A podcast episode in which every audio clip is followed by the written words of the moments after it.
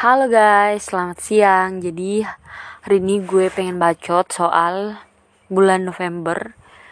Em, jadi di bulan November tuh ada beberapa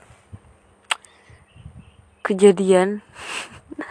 Yang pertama tuh tanggal 7 November itu hari kelahiran gue, hari di mana gue lahir. Yes. Hmm, and em, tanggal 13 November itu bokap gue yang biasa gue panggil Teta itu meninggalkan gue untuk selama-lamanya. Um, which is gue paling deket sama beliau dan kemarin bulan lalu uh, gue memperingati hari ke lima tahunnya bokap gue dan itu wih luar biasa sih. Gue sampai sekarang masih ibarat kata tuh menjalani hidup hari-hari gue tuh uh, jalan pincang you know. Itu adalah hari terberat dalam dalam hidup gue.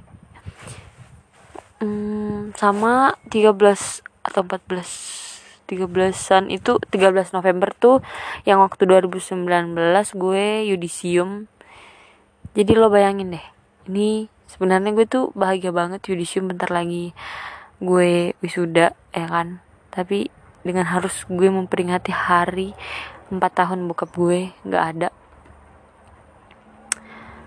Um, eh bukan empat tahun nih hmm, tiga tahun. Ya terus kan bokap gue itu uh, yang gue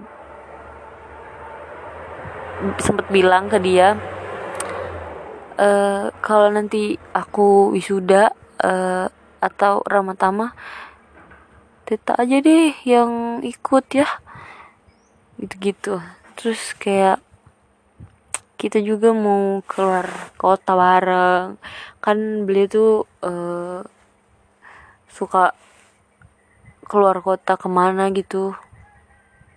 Tapi itu belum pernah sama oh pernah sih sama yang ke Balikpapan tuh sama gue. Hmm, jadi lo bayangin deh yudisium dan gue memperingati hari bokap gue pergi. Itu kayak duh gimana ya? Tapi it's okay gue menjalaninya dengan mm, lapang dada. Um, terus uh, di November juga gue memutuskan untuk gak usah dibahas gue skip yang itu aja um, ada beberapa lagi sih tapi gue lupa.